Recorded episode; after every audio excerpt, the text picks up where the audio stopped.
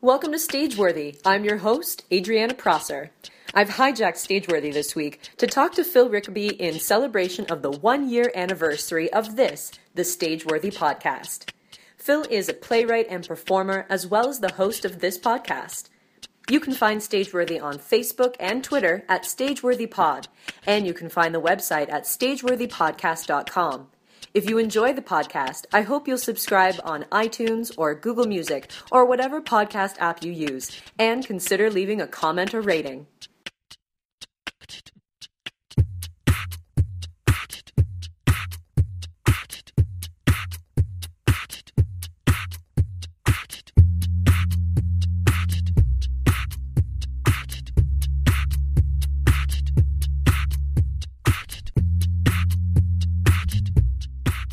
Welcome to Stageworthy Podcast. This is your guest host, Adriana Prosser. Uh, because I have flipped the table on Phil Rickaby, we are putting him in the hot seat. So hello, Phil. Uh, hi. How does it feel to be on the other side of this? It's a little weird. It's a little weird. I did I did one interview previously with uh, The Inadequate Life. I don't know if he's... Uh, as of today, in uh, the end of November, he hasn't put that one up yet. But um, and that was really weird. I had to... Tell, like I, I sort of sat down and was like, okay, so remember, Phil, you're not doing the interviewing.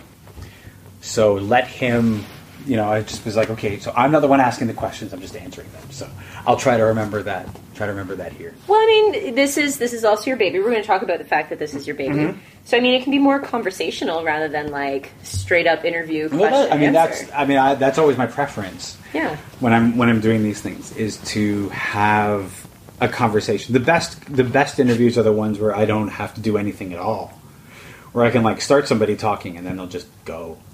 Excellent. Well, so hopefully, hopefully I can. Let's try for that. Let's try for that. I uh, make my I, life a little easier. We'll see. um, well, let's let's start with the obvious question mm-hmm. then. Uh, Stageworthy podcast. Where where did that uh, brain baby happen? Um, so I, so I guess I'm gonna. I'll, I will go back to there were a couple, when I first discovered podcasts. Uh, a few years ago, uh, there were a couple of podcasts that I started listening to. One was uh, The Nerdist Podcast, um, and the other one was uh, Downstage Center, which was put out by uh, the American Theater Wing and was hosted by Howard Sherman at the time.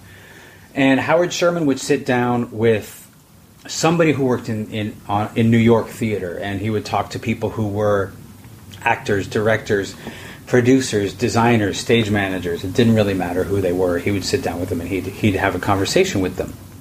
And I found that the conversations really fascinating. Uh, and uh, um, occasionally there'd be like a Canadian voice. I remember uh, who was on? It was one of the one of the, the guy, oh, it was Stephen Ouimette was on. Oh, cool. Excuse me, because Stephen Stephen Ouimette was in New York doing doing a show, and I was like, Canadian voice, you know, because it was like, you know, we're Canadian, so we're always like, oh, Canadian on an American thing. But yeah, I was so yeah. proud, represent, course, absolutely represent, and we, I, it, it was like so um, refreshing to hear like a Canadian perspective, and it wasn't that he was saying anything that was particularly un- unusual. It was just nice to hear a Canadian voice. And I was thinking about how we don't hear those so often. Like, mm. in Canadian theater, people who get interviewed are pretty rare. So if you're if you're leading in a show, you might have an interview, but it's probably going to be print. And maybe if you're on T V, like a T V spot or something, but that's going to be like two minutes of something. So we never have, like, long-form conversations, and we never have... And most people never get interviewed at all. Um, and I thought that there were so many stories in Canadian theater that would be um, interesting to hear. And so I started a, a podcast uh, a few years ago, and I called it Offstage. Um, and I started into that, and then I discovered that there was already another podcast called Offstage that was an American co- uh, podcast about comedy, and so we were confusing things. Mm. So I came up with another name, uh, which was... Uh, I, the name is escaping me right now.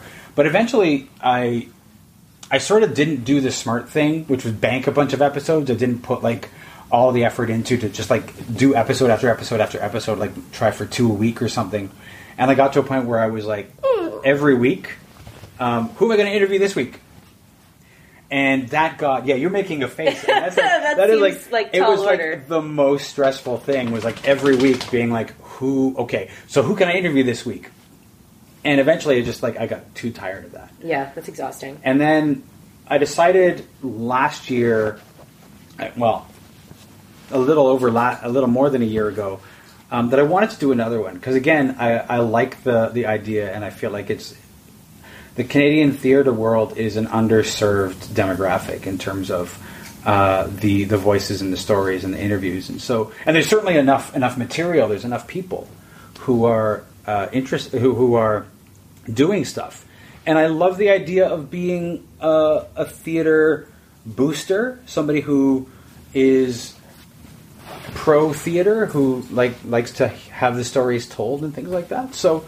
Um, I started putting together another podcast and started approaching people that I thought would be interesting. And this time I did it a little, a little smarter. And uh, I, uh, I banked a bunch of episodes before I started. you I, learned. I learned, and because I had initially done that, I was like, I got four in the bank. I'll go. And then I just sort of was like, I'll go four in the bank. And then suddenly the four were gone, and I was like, well, fuck. Yeah. um, so now I've been. Uh, a lot more careful about making sure that like scheduling, and so I know in advance whose episodes are going up when, and when I'm running out of content and I need to start uh, uh, soliciting people. That's good. Um, so I mean that was the that was really the the, the start of it, and um, I've been really thankful for the people who, who have come on, mm-hmm. and it's it's taught me a lot about. Um, About theater, like being able to talk to, to people who do different things.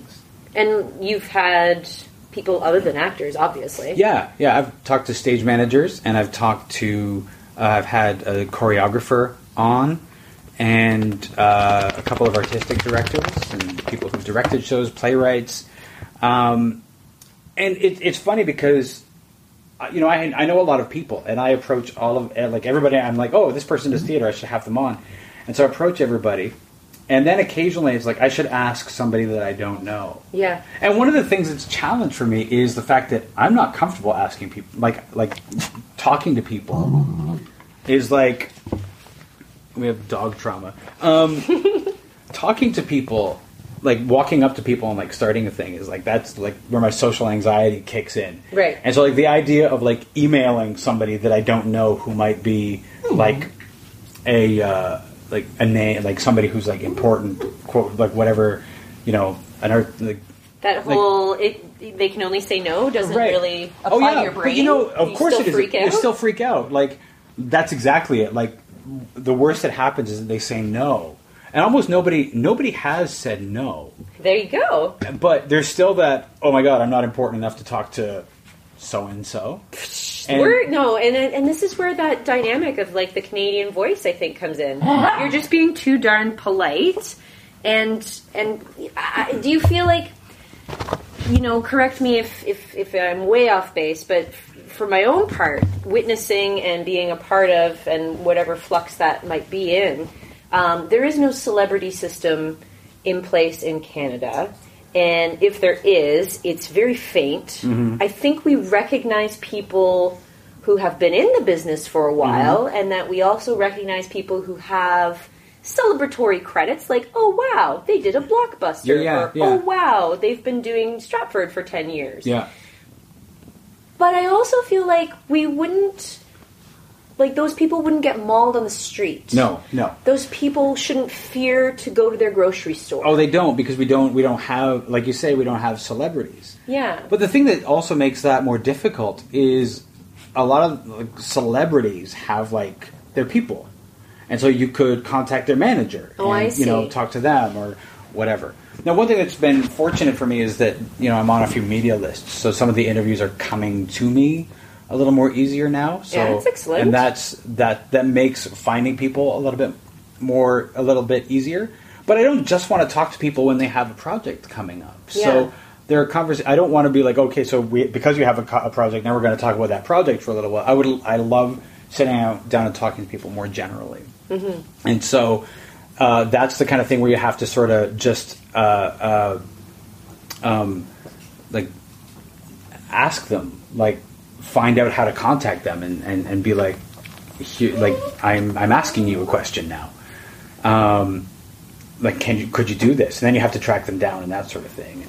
And and, and people do are a little bit flaky sometimes. Well, artists. I know. I mean, that's the that's the mean, thing, right? There's that. I mean, you've got the whole the whole flake. I mean, I've had people who are like, "Yes, I would love to," and I'm like, "All right, let's set a date." And they say, and then go they go radio silent, and I'm like, "Okay, okay." Yeah, that might be why you need those people. Well, that those people would be like, okay, I'm scheduling this, and you're going to be there on this date, and then they show up, and we get together, and that's one of the things that, like, when I'm dealing with somebody who where there's a publicist or something like that, mm. that publicist makes the appointment. They say this person is free. Then you're going to be at this place at this time, and that person shows up, rather yeah. than than having any kind of back and forth. That's interesting. So a lot of the time. Um, just translating what you're saying is that we, as as Torontonians, Ontarians, Canadians, take it as you will, because you've you've interviewed people elsewhere yeah, other yeah, than yeah, Toronto. Yeah, like yeah. Toronto is your home base. That's my home base, so that's where I have the most mm. contacts, and it becomes a little like really easy to talk to people. Uh, yeah. But I've talked to people uh, all over Canada, um, so that that so that I don't have to. I don't want it to just be a thing where I just talk to people from Toronto. I want it to be more fair than enough. Just that. And then, do you find that people who who are traveling through Toronto have been giving you the time of day? Uh, sometimes, that's sometimes. Cool. Like if I can get a hold of them, like I, I, I preferably I love to sit down with somebody and talk to them in person. That's yeah. that's far easier than than talking to somebody remotely or something like that. Um, but you know, on the topic of, of people, like of people who who. Um, You know, we say yeah, they say I'd love to be on the show, and then and then we, we we're unable to connect. I think that comes from people not being used to uh, being interviewed.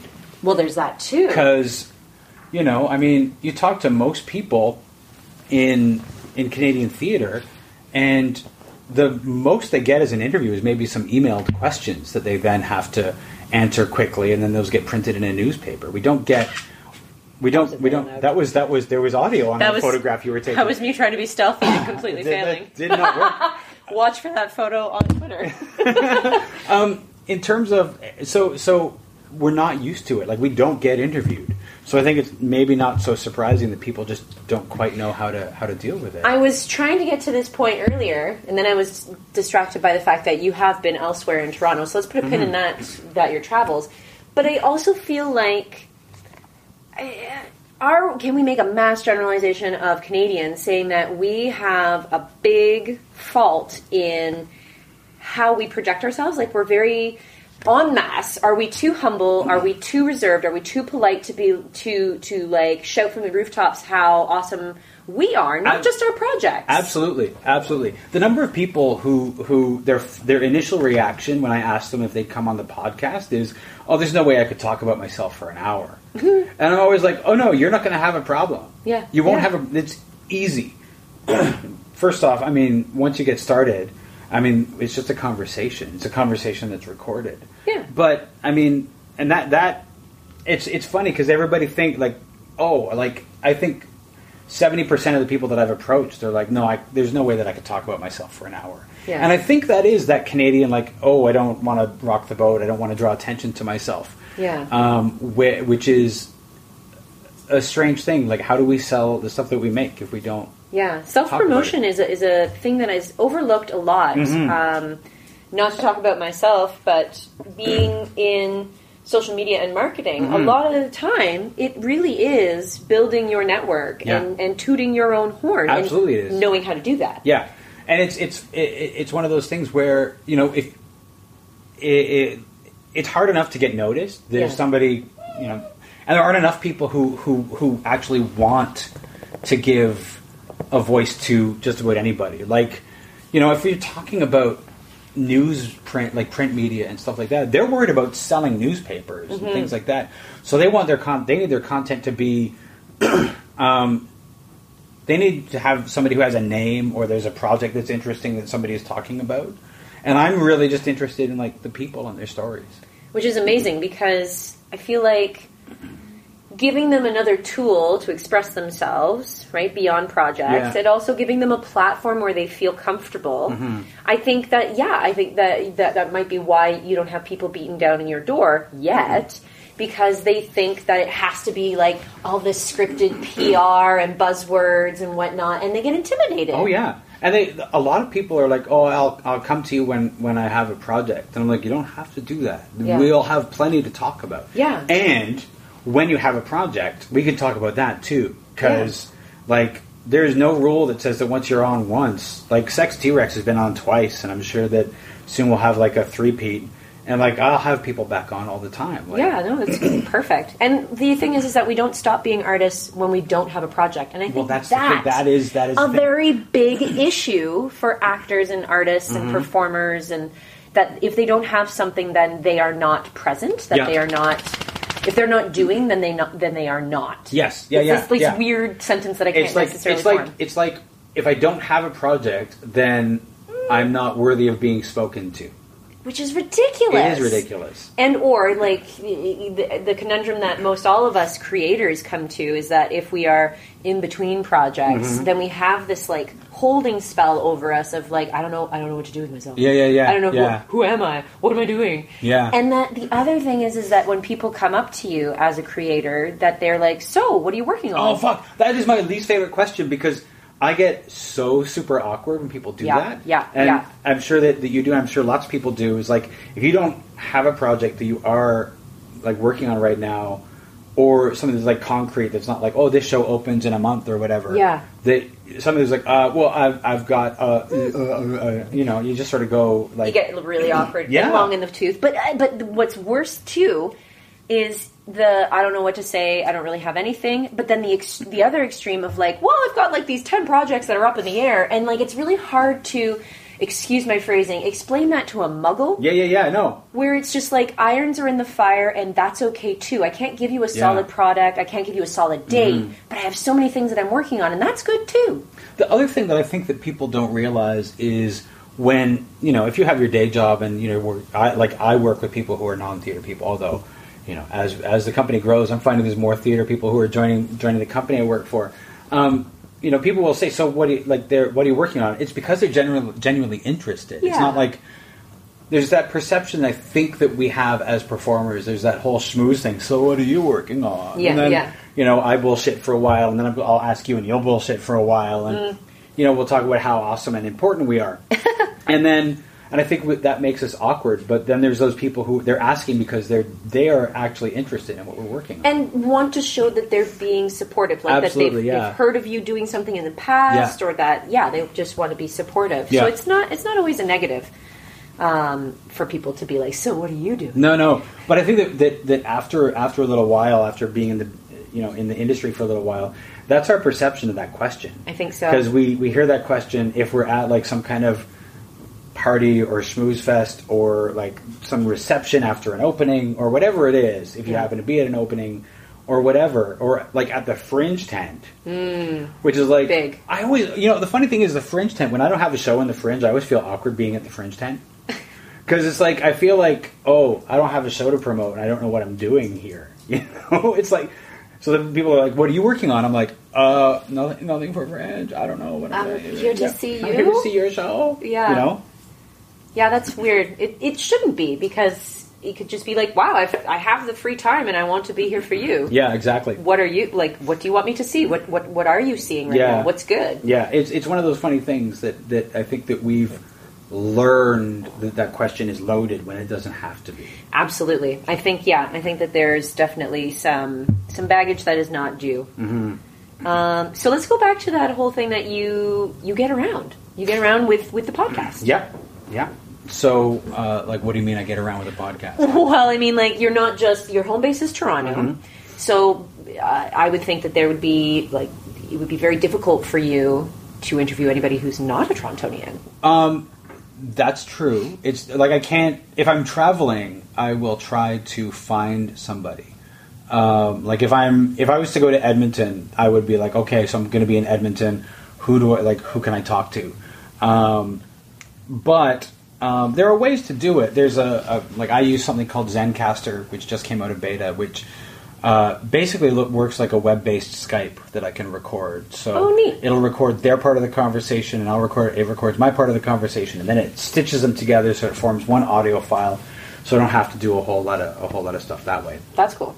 So that simplifies that whole process a little bit because um, obviously I don't have a budget because I this the podcast doesn't make money yet. It's You know, I, I don't have any illusions. My podcast is a Canadian-focused podcast, and um, it's hard to make money that way. And, and I have a very niche market. Mm-hmm. Like, I don't have a general interest thing. I'm not talking about pop culture, and I'm not talking about, about uh, the news or whatever. I'm talking to theater people.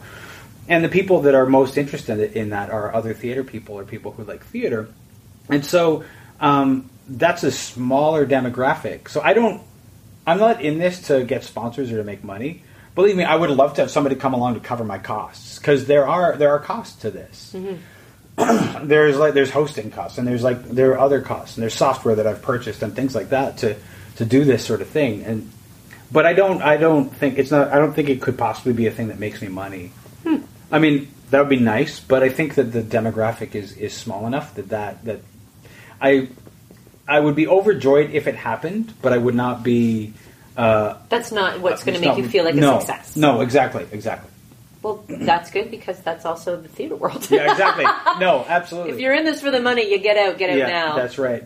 I mean, the thing is that like I've approached people. Occasionally I will I will like solicit on Twitter to say I want to talk to people who are not from uh, Toronto, not from Ontario, and I'll try to get the Twitter network and my uh, Facebook network to suggest people to me um, who are willing to, to or interested in talking. And so I, I find people that way, and then we'll use the uh, Zencastr or, or whatever software to, to record the conversation.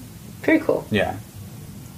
Well, and then what, uh, like on that, are there any other uh, networks that you're exploring as to how to get the word out? Because I, I feel like the other thing that that is... I don't know, the, a barrier mm-hmm. is the fact that your network goes so far yes. and you have to yeah. piggyback on other networks. Mm-hmm. Yeah. Uh, so hopefully people who are listening to this podcast can suggest some networks that like a Facebook group yeah. or a Twitter hashtag or like, what, where have you well, been? The funny thing is, is that when it comes down to that, I'm about as bad as the people who, who only want to talk about like the, like who, who don't like want to, cause I, I'm very bad at like tooting my own horn. Right. Um, and that's it. That's something that I need to, I definitely need to work on. But, um, the most successful thing is when people are interviewed and they share the episode. Now, maybe, mm. you know, for the most part, uh, people who are their friends or who know them or are following them, they listen to that episode and maybe they don't subscribe. Um, but there are always people who, there are people who will. Yeah. Um, and that's one of the, the main things. So I always like look forward to when, when people... Uh, my least favorite thing is when somebody doesn't tweet that they're on the show because I can see the mm. numbers. That's that's because nobody the, the person didn't share it with their network. But I wonder why they wouldn't though. Wouldn't that be exactly what they're doing it for? I don't I don't know. It's not a question that I've asked. So huh. it's it's kind of weird when people don't because I mean I think that you know it's all part of self-promotion. They're not. They're not really. They're not doing me a favor by having the conversation. They're really doing themselves. I mean, they're doing me a favor because I've committed to doing this every week. Yeah. And I just, I want, I need content, but they're not. Um, like they're they're they're not promoting themselves when they don't do that. I think maybe it, it might be that inferiority thing where they're like, I don't feel like it's a thing that I, you know, I, no one else listens to me. It's so strange. It is strange. It is strange. What do you ask your guests? To like what what what's the pitch? What how do you get people on? What oh, you, you know the thing is that I don't I don't re- like usually I just I introduce myself as I'm Phil. I uh, host a uh, podcast called Stageworthy. Um, it's a podcast where I talk to people in Canadian theater, and I'd love to talk to you. And that's usually all I say. Huh. Now sometimes it's just because I'm it's, it has to be short because I'm contacting them via Twitter, so I only have one hundred forty characters, right. but. Um, and nobody has ever said, oh, well, what's your listenership? You know, nobody's ever like, you know, are you big enough? Yeah, you don't have like a media kit. No, everybody's like, everybody's like, uh, sure. People yeah. are usually, usually very, like, well, they're willing great. To do it and they don't need much prompting. I think there's a bit of a bit of you know flattery. Oh, somebody wants to talk to me, which might might be one of those things as well. Well, that's really cool. Yeah. Uh, well, on, on behalf of all creators, thank you for giving us a platform, because like this is this this is a gift. Yeah. And it's true. I feel like um, as Canadians, we import a lot of our culture mm-hmm. from around us, which it's not bad, it's not good, but it happens. Yeah. Um, but it's nice to hear our voice. That's for well, that, sure. I mean, that's that's kind of the my whole the whole thing is is I, I I knew that I wasn't hearing those voices. Like if you look through, if you were to go on iTunes and search for theater podcasts, you're probably going to find a lot. If you can find any, you're going to find a lot that are from the U S Mm-hmm. And there's a few that are popping up in Canada that are. There's a couple that are. Uh, like we do, like they're doing like a reading of a play, and so they read the play oh. over the podcast, and that's so it's like a radio play, yeah, not a podcast, but, really. Yeah, well, it is.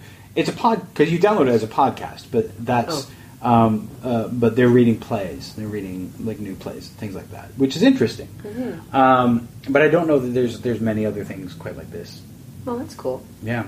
Uh, so now let's let's move into talking about you as a creator. Okay. And and your ties to theater. So, I I call myself I call myself a creator as mm-hmm. well as as you've heard so yeah. far, because I just I don't wear just one hat. Mm-hmm. Uh, so what would be like? What is your little Twitter bio? Um, my okay, my Twitter bio is like uh, uh, actor, writer, geek, because um, I think that covers most of the things that I'm sort of that that I do or that I like. Um, if I talk about uh, a li- in a little more depth, um, I, I might refer to myself as a slash uh, uh, actor slash slash playwright, um, performer slash play. Like it always like there's always like more than one thing, mm-hmm. and uh, I guess you know I can add producer to that, which is always one of those things that I I sort of discount for myself. Oh yeah, I did a thing at Fringe, you know. It's like I was, yeah. you know, and it's not a thing. Which is, you know, that Canadian thing where I don't, we don't, like, talk about our successes all that much. We diminish, yeah. Yeah. Oh, I'm, I'm the king of diminishing, as far as that's concerned. Um, so it, it becomes like, um, uh, so I would say that I'm a, I'm a, a, a performer slash playwright.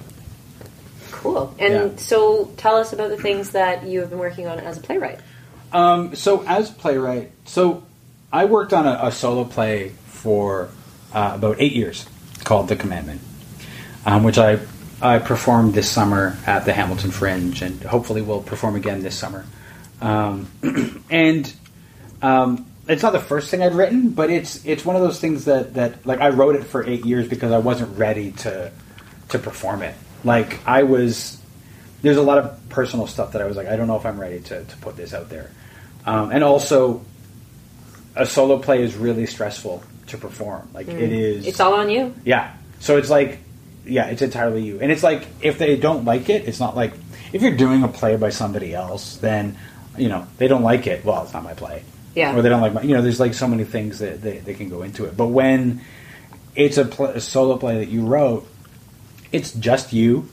And so if they don't like it, they don't like your acting, they don't like your performance, they don't like your writing, they don't like you. So it's very stressful, you know. It's like, yeah, it's really easy to take it personally. Oh, absolutely, it's really easy to take it personally. Because I mean, I don't think if they didn't like it, they don't like you. Yeah. Well, no, but, but that's how it feels. That's how it feels, right? Because it's like this thing that you made. Yeah. Um, so there was that.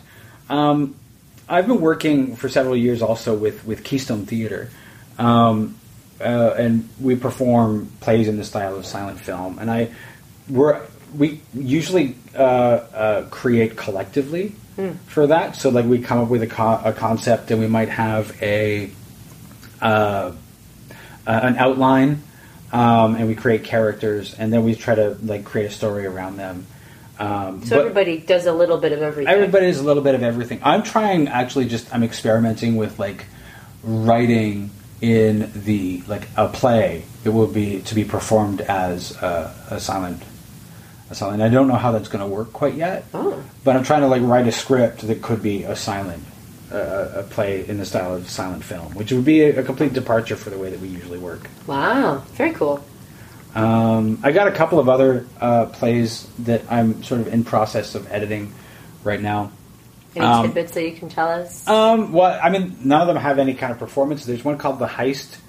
Um, actually, a bunch of the ones that I'm working on right now are all uh, ones that were initially written at the Red Sandcastle's uh, Thousand Monkeys Playwriting Festival, which is uh, just had its fourth year in August. Oh, neat. Um, where we, you know, a bunch of playwrights show up at the Red Sandcastle Theater in Toronto, and uh, we Rosemary gives us three words. Everybody gets random three words, and so we show up, and she starts flipping through a dictionary, and you put your finger on the page, and that's your first word, and you do that again two more times. And then you sit down and you write a play in, in twenty-four hours, and then everybody goes home and sleeps, and then the next two days of that long weekend, um, we we read them.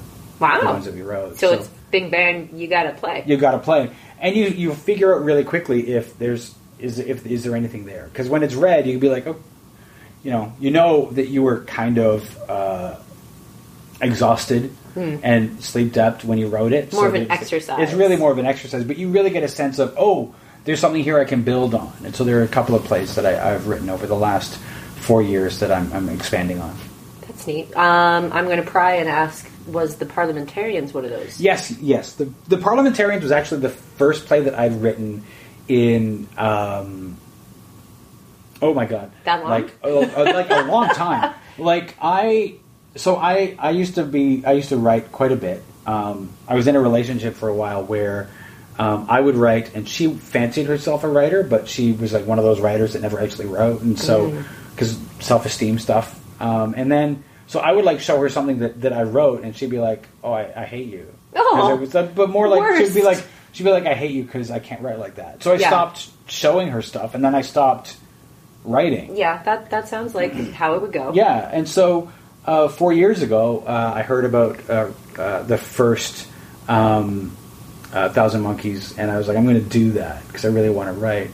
And I wrote this thing called uh, The Parliamentarians, which was about... A, uh, a conservative prime minister uh, in a minority government celebrating being elected at the Cha- the, the Chateau Laurier with his favorite call girl uh, and uh, her mother, the leader of the opposition. Um, Do you recall your three words? Oh, you know, I. So the three words there was uh, popular, uh, mole, as in a gangster's girlfriend, and. Uh, Oh, I don't even remember the third one. I don't remember the third one.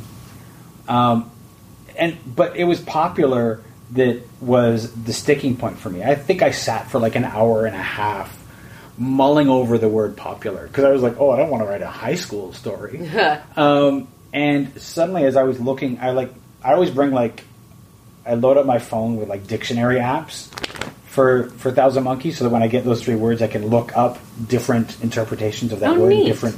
different things, and I stumbled across popular opinion. Ah. Uh, the third word was hoard. Hoard. Hoard, as in a hoard of something, and I took it as, once I got popular opinion, that became political, and then I knew that a hoard, what could be a hoard? A hoard of reporters. Mm, cool. Which was what that was. So, during the action, there is a hoard of reporters outside the hotel who know that the Prime Minister is inside. Neat. And so you, I mean, uh, you were you played the uh, the Prime Minister's uh, wife, Vera. It was our, very fun. It, I Vera was was uh, I wrote Vera to once I introduced the character of Vera because I knew that he had a wife and we talked about her uh, and she was like, I think I named her Vera because when I first started writing, she was like uh, in Cheers, Norm's wife Vera, who you never saw. But she would, like, call and stuff. I like that callback. That's fun. and uh, so she wasn't on stage. And then I was like, you know what? I, I think she's got to come in. And so I was like, okay, so who's Vera? Well, he's afraid of her, so she's a terror. And so I wrote somebody who terrified everybody. And, and she was a joy to play. Well, you're you're welcome. You're yeah. welcome. I mean, I'm actually in the process of rewriting the second half of The Parliamentarians. Man. That blows my mind. I have never rewritten something. I have I have worked it, I have massaged it, but I have not what you have done where you've you've done um, a playwriting workshop for mm-hmm. lack of a better term of that awesome incubator.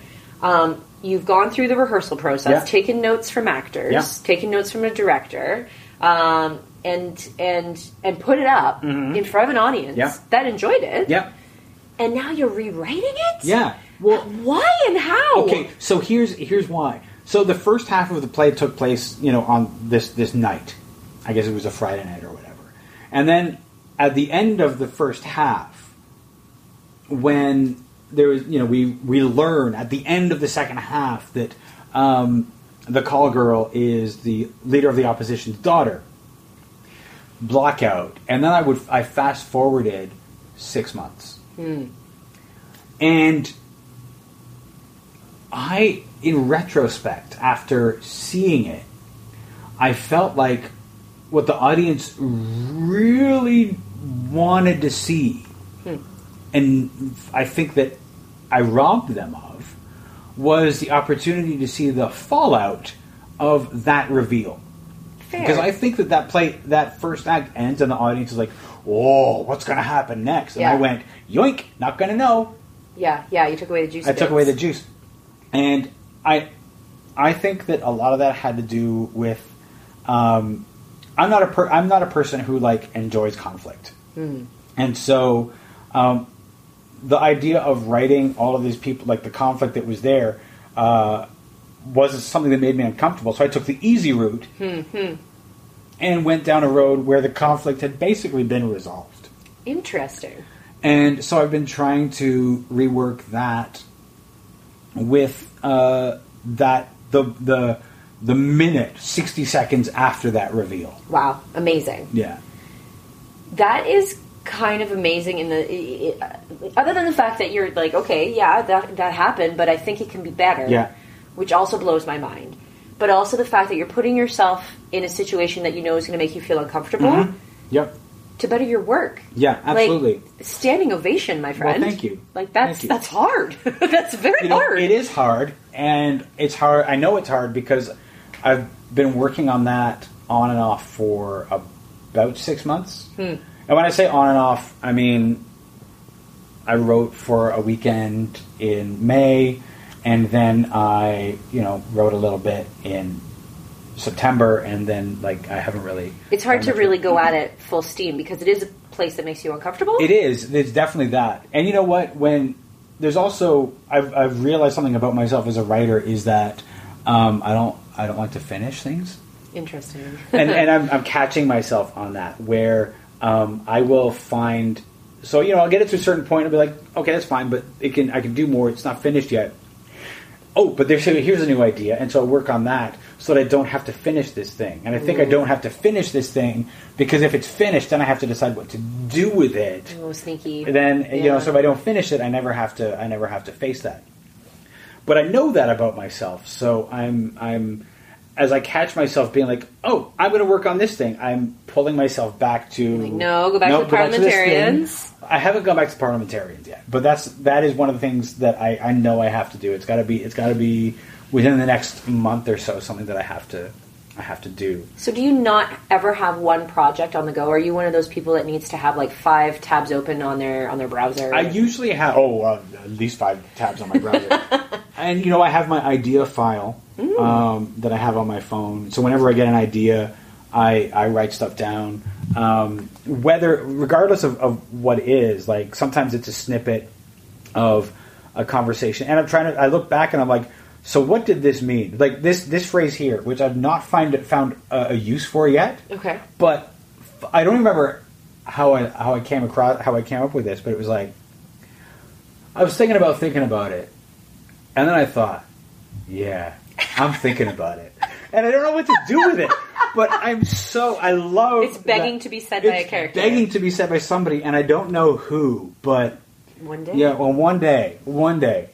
That's really amazing. Yeah. So I've got, like... And I'm not at a... The, I think my problem is that I'm not at a loss for ideas. Which and every idea... Great. The downside to it is that every idea is begging to be written. Mm-hmm. And... The new is always more attractive yeah, it's shiny. Than revisions, yeah, yeah. which are hard. Because revisions are difficult. You have to, like, it's work. It is. The creating the first time, writing that first draft, that's fun. You're yeah. learning what it's the story cathartic. Is. You're getting you're, it out. Exactly. And you're learning what the who are these characters? What's this story? But then revision is to make it good. Yeah, yeah. And that, that's not sexy, and that's not that's hence hard. I've never done it. I mean, I've I've taken notes, and I've like again like massaged, and mm-hmm. you know, oh, it sounds better if you say they instead of them, or yeah. like the very superficial kinds of things. Yeah.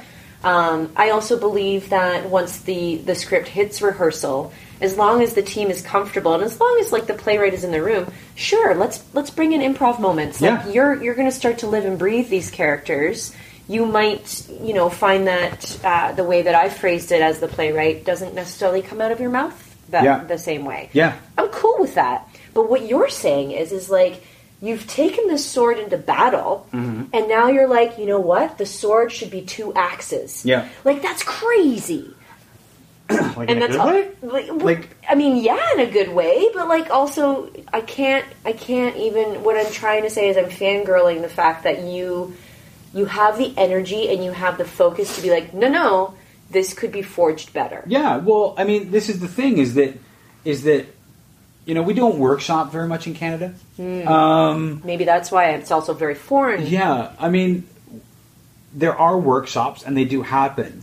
But if you look at a show that goes on Broadway, it's been workshopped like over years. Right? Um So, like, you look at Hamilton, you look at the Book of Mormon, and those plays were workshopped over a period of years. Yeah. Which means that these actors came in, and they worked on it, they gave their feedback, they performed it. And then then the, the, the writer went back and did a revision on it, and, like, wrote something new, and so it was was made better. I I sometimes feel like, because we don't really do that so much in Canada, we go... All right, so I'm the playwright, and I write, um, I've got, uh, so first draft, second draft, third draft, good enough, we're done. Yeah. And I I think, in a way, I, we're we're sort of like, we're not taking anything away from the work, but sometimes I think it could be better. Like, I love, when I write something, I want to have... people come in and read it like almost right away. I want to get a group of actors together, read it, and then have them talk about as they've inher- inhabited that character, like um, talk about what worked, what didn't work. And I can disagree with them, but I can also like take what they said and and, and, and pull Which it apart. And also like, an amazing statement. Well, I think uh, like one of the things that I like about writing for theater is the collaborative nature. Mm-hmm. Like, I've often thought, oh, I would love to have a novel pu- published. And then when I sit down to write a novel, I'm like, that's so much work. It's like, very I gotta, isolating. I everything. have to describe everything?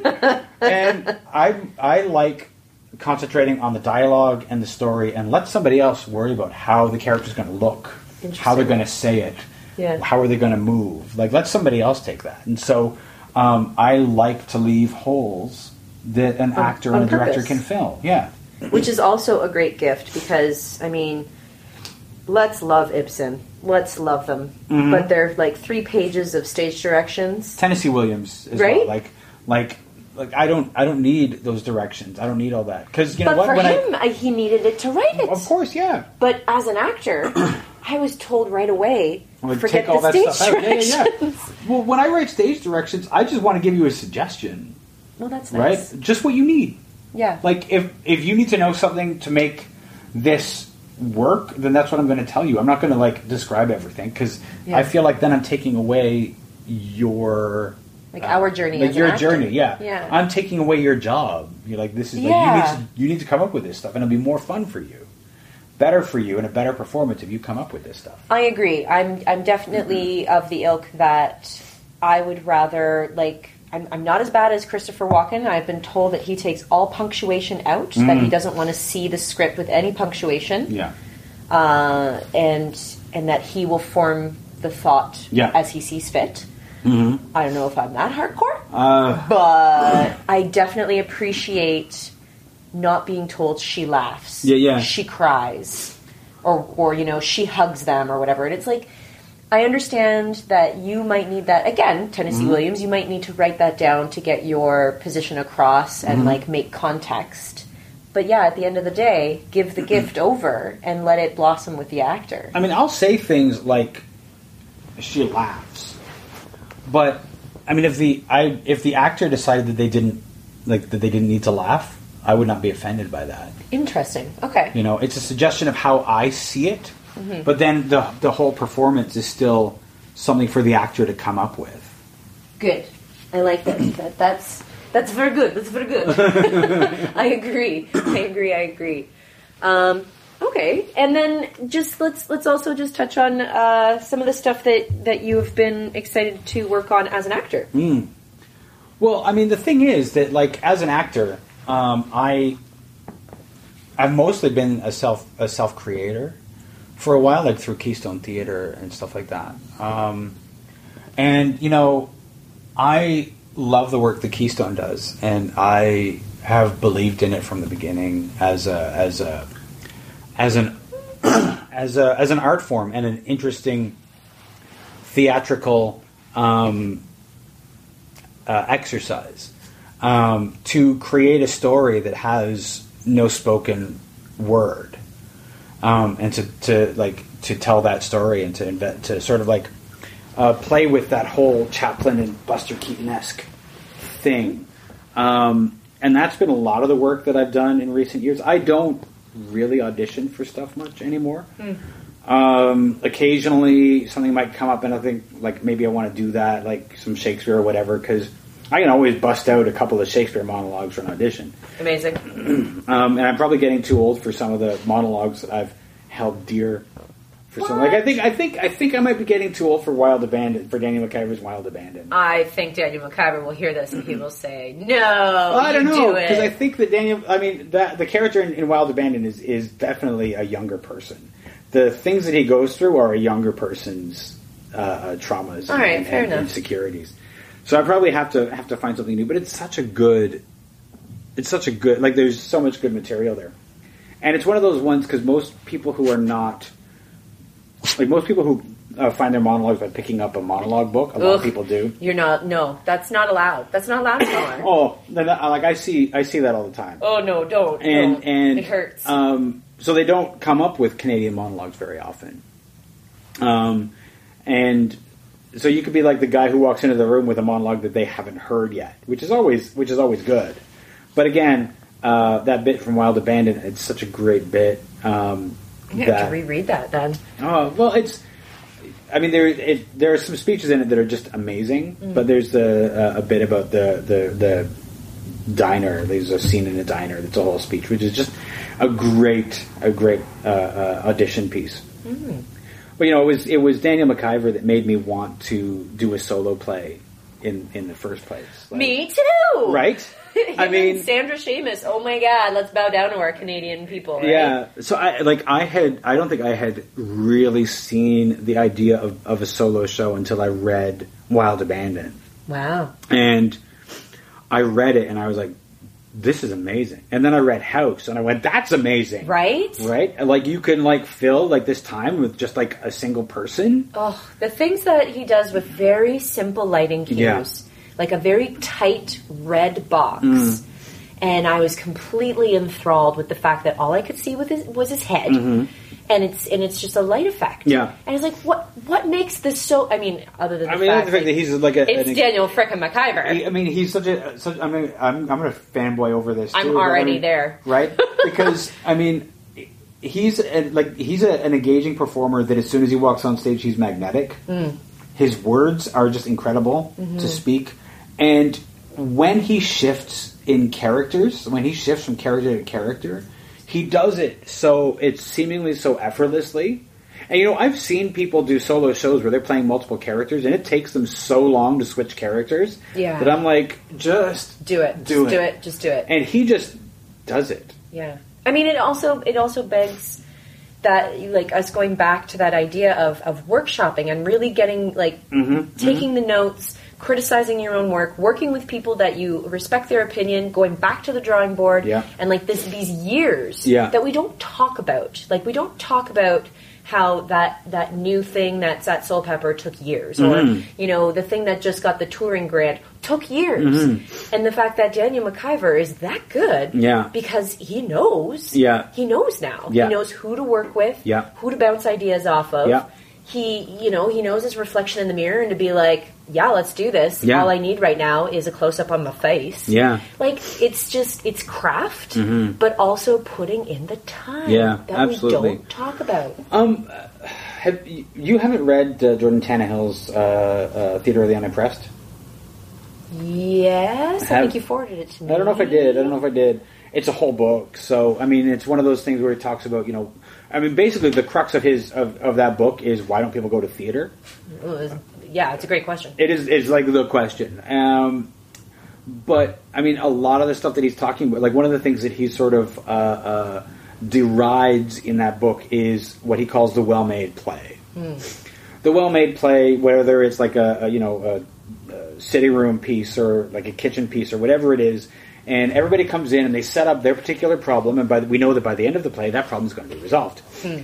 And in fact, sometimes when you're watching the play, you can see, oh, that's how it's going to be resolved. There's the bow on that storyline. And story I wonder line. sometimes if if that has become the norm. I don't know about anywhere else, but but here, because we don't workshop or we're not. I mean, there is certainly a, a desire to like tie a bow on everything, hmm. but. That's sort of, I think, in a way, a bit of a disservice to the audience to to to um, uh, to coddle them mm-hmm. instead of like making them do some brain work. Um, but and I, you know, I have so many issues. Like I'm on my third reading of Theater of the Unimpressed, and I still don't know what I think about it. Interesting. Okay, I'm gonna um, have to read this. And, and it's it's one of those. Um, like I think he's got a lot of great ideas, and uh, I've. Like, I'm so interested in all the things that he's saying. I just don't know if I agree with all of it. Right. Um, but I definitely think that he's got a point on on on, term, on the well-made play. Um, because I think that after a while of seeing, like, everything with a bow on it... No, I can't that we're, do it. We're kind of, like... I think our audiences are a little bit bored by that. I understand that there there was a time, not not just in theater, but also um, in T V and movies, that we needed escapism and we needed things to end up with a bow. Yep. Because there's a lot of anxiety happening in the world. Mm-hmm. That's not to say that we don't need that now, no. because there's other things that are happening in yeah. the world right now. Um, but I feel like, oh, I have it on my bookshelf, and I'm, because we're here, yep. look on my bookshelf. Yep. I think it's here. Um, but that... There's been some fantastic works that have made it a point not to put the bow, and that it's social commentary. Like we're going back to theater as an incubator of uh, like a think tank. Yeah, for you well, to walk out with that experience. It's like that, that thing where you know you're you're making instead of like telling the audience that everybody's going to be okay, make them do the work a little bit so that they so that they're able to come up with their own conclusion. Like one of the things that, that has always been fascinating to me about performing with Keystone Theater is because we don't have words, we can't tell people all the things that are happening in the story. Hmm. So the audience draws their own, they, they fill in the blanks of what they understand. They enjoy the story, but they sort of just fill in any of the blanks that they find. And I am always fascinated with... with um, what they've come up with. We know what we think the story is, but I'm always yeah. fascinated with what they do. And they're not wrong. No. Because that's what they took away from it. But it's always fascinating to see, you saw the same show that we put on, and you saw the same show, and you guys think a, Completely a little bit different thing about these different moments. Yeah. And that's fascinating to me. And I think that people enjoy having to, like, coming up with their own their own answer, like they have their understanding. Yeah. You know, and that's fascinating. Well, I mean, and that's also, I think, a big reason why people still go to the theater is that movies and television show you where to look and yep. when to look. Mm-hmm. And you, like, the, the, the lens has been curated. Yeah. And in theater, you have this whole expansive space on stage and in the audience, like yeah. it depends, right? Mm-hmm. Like what show you're, you're watching, um, that it can happen at any time all around you. and where are you looking? What story are you following? Yeah. What did you miss? Well, it's interesting because I think in a lot of cases, you know, when we're putting stuff on stage, we worry a lot about where the audience is looking, we, how to draw their eye. For sure. And that's fine. But, you know, sometimes what I see in some in some productions is we draw the eye, everybody look over here and don't do anything. Yeah. Everybody stand very still so you're not drawing attention. But you know what's fascinating? I saw uh, a show... Um, my friend uh, uh, Haley did a show in, in Hamilton this year called the Teeny Tiny Music Show, which was like this. Uh, it was almost like a happening. It was like thing musicians would just appear out of nowhere, and like if you were looking over here, you might see something different than was over there. It didn't draw your eyes so much as like give you candy um, wherever you were looking. So. Like, occasionally they would, like, draw your eye, but you could look over there and there'd be something fascinating. You could look over there and there's something fascinating. And every, if you go more than once, you're going to see different things. And that was so exhilarating mm. to be able to be in a space and, like, know that there's some candy for me wherever I look. Yeah. There's always a reward. yeah. Yeah. Yeah. And and not to get out of the, the, the Canadian inspiration, but things like... immersive and experience, experience, yeah, yeah. experience. What is the word? Experiential. Thank you. Yeah. Uh, theater like Sleep No More, yeah. and like site specific, mm-hmm. becoming more and more popular to get well, out of the black box. Well, Hogtown in Toronto, for example. Very cool. And uh, um, uh, I would almost call like we saw that production of Measure for Measure just this past week. Mm-hmm. I would almost that was almost uh, it verged on the. Uh, on the, the experiential. Because of how intimate the actual theater was. Because of how intimate the, the theater was and how close the actors were. Yeah. And they didn't shy away from that. Like, at one point, there were, like, actors practically sitting in our laps. Well, there definitely was. Uh, and, you know, that was... There was something exhilarating about that, about that lack of a fourth wall yeah. that the space forced you into. Yeah. I... um because I'm biased, I, I'll I'll bring up Eldritch Theater as well. And oh, yeah, like, yeah, yeah. The fact that they specifically make their shows to be in a very small, intimate venue because they want that intimacy. They want that to be a part of the story. Absolutely, absolutely. And that we are no longer... Because everything everything has its time and place. We, we you know, like big, grand show show lines and, and whatnot and uh, Mirvish shows mm-hmm. and whatnot are fantastic. And, but I also like that there's enough room and space to have also these very intimate, very, um, like, to, to have an experiment. Yeah. That everything, again, the well-made play yeah. doesn't necessarily need to be every single experience. Exactly. I really love the, I mean, in Toronto, and I, I can only really speak about the theater scene in Toronto, and, and the, the storefront theaters, like the Storefront Theater and the Red Sandcastle. Ah, like, these these theaters in spaces that are not... really traditional spaces. Yeah, like not proscenium arch and whatnot. Like, and you can configure them to be pretty much any space, like anything you need them to be. Yeah. And the, the and also they're more affordable yeah. than um, the spaces that we've like you. I, who can afford a, to rent a Mirvish space as well? And you know, I've I've done shows where we've rented like uh, a Can Stage space or a Pasmarai space or a, or a Tarragon space, and who can afford those? But to be able to do indie theater in an indie space and to be able to do something really, really, like, interesting with it. Do you think that that's our equivalent of off-Broadway? Like, what, do we have that? We don't have that because, you know, the thing about, about Broadway is that there's a bunch of theaters run by different different people. And there might be a couple of, of houses that are, are uh, uh, run by a, the same company, but there's also... Um, there's so many of them. Mm-hmm. And Broadway is not, like, I always thought that Broadway was, like, an area. Mm. And it is, but there isn't, like, while Broadway is a street, the theaters are not even on that street. Mm-hmm. Um, and Broadway is a house size. And off-Broadway is a smaller house size. And off-off-Broadway is, like, a, a smaller, smaller size. But we, in Toronto, have, we have Mirvish... And then everything else. And then everything else. Well, we have Mirvish, and then we have uh, Factory, Pasmarai, and Tarragon, which are uh, like Upper. wild. Well, they're well, I would call them mid. Interesting. And we then we have indie. Yeah. And indie theater happens like Unit one oh two, which just cl- which closed, and the Storefront and the Red Sandcastle. Yeah. So we don't really have a Broadway. No. So we can't have an off-Broadway. Do you think like the, that the Fringe festivals take that off-Broadway feel? Um, I think that the Fringe festivals take that the indie feel. Hmm. Because, you know, one thing about, about Fringe, and, and anybody who's listened to the podcast knows that I love Fringe. Hmm.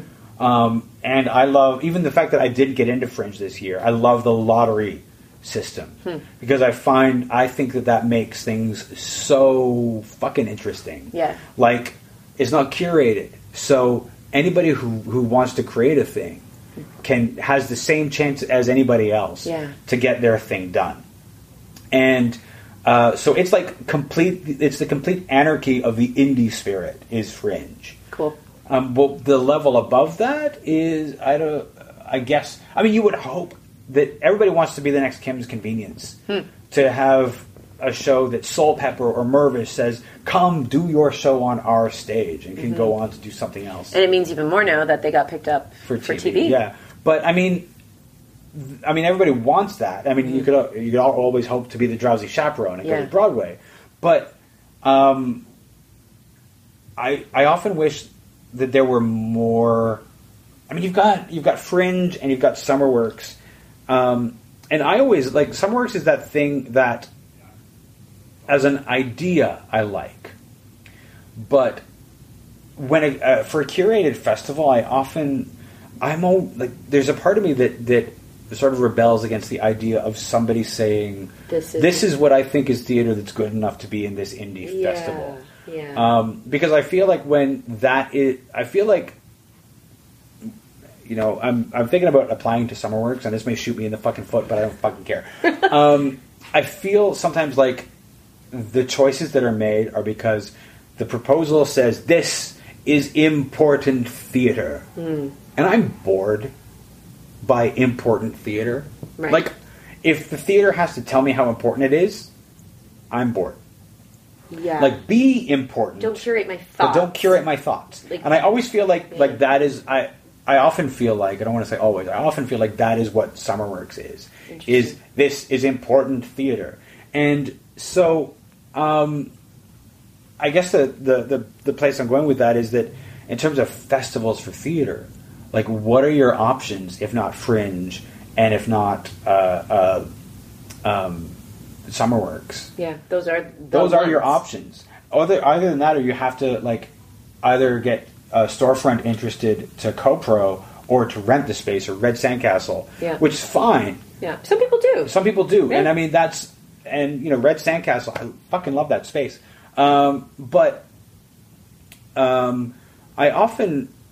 I think that the barrier is this idea that we are, um, like, how do I get people to see my show? It's that audience question, right? Always. And how do I afford the thing? Yeah. And God, I, I always, I, I've been feeling for a while, like, the thing that's, that's kind of missing for indie theater is the idea that, that, that um, it's like we have our audiences and we sit down and we say, we sort of coddle it, like, we hold on to it like I'm holding this dog right now.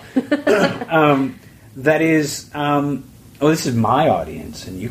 This is I am keeping my audience, and I keep them close, and I don't want to share them. Right? Yeah. And the idea that that if if my audience, if you get a hold of my audience, then my audience goes away. It doesn't work. I don't like think that. It works that way. I think, and I firmly believe, and this is something that uh, uh, when I was in Montreal with with Keystone Theater. Uh, Cameron and oh, I'm a horrible person for not remembering Cameron's last name. Cameron Moore. Um, she does this uh, talk on you know promoting at theater and the thing promoting Fringe, and she always says that there's audience enough for everyone, and mm. I believe that absolutely. I I really I kind of wish that there was like this umbrella promotion thing so that like I can get my mailing list of my followers to you, and you get your followers to me, and like we. Pool our audience, and so we reach a larger audience yeah. by doing that instead of like holding on to our tiny little audience, oh, afraid that the they're going to abandon us. Thing. It's and it's proven that, if, especially in a festival situation, mm. people do not go to see one show. No. But even outside of a, a, a festival situation, like if I'm producing a show, my audience, the people that come to my show, are just as likely to go and see your show. Absolutely. Because people who go to see theater are just looking to see good theater. Amen. They're not necessarily just looking to see... They don't, like... The idea that they will only come to my show, and if I give them... If you take them, they're not going to come back to my show, is ridiculous. It's absolutely ridiculous. And I think...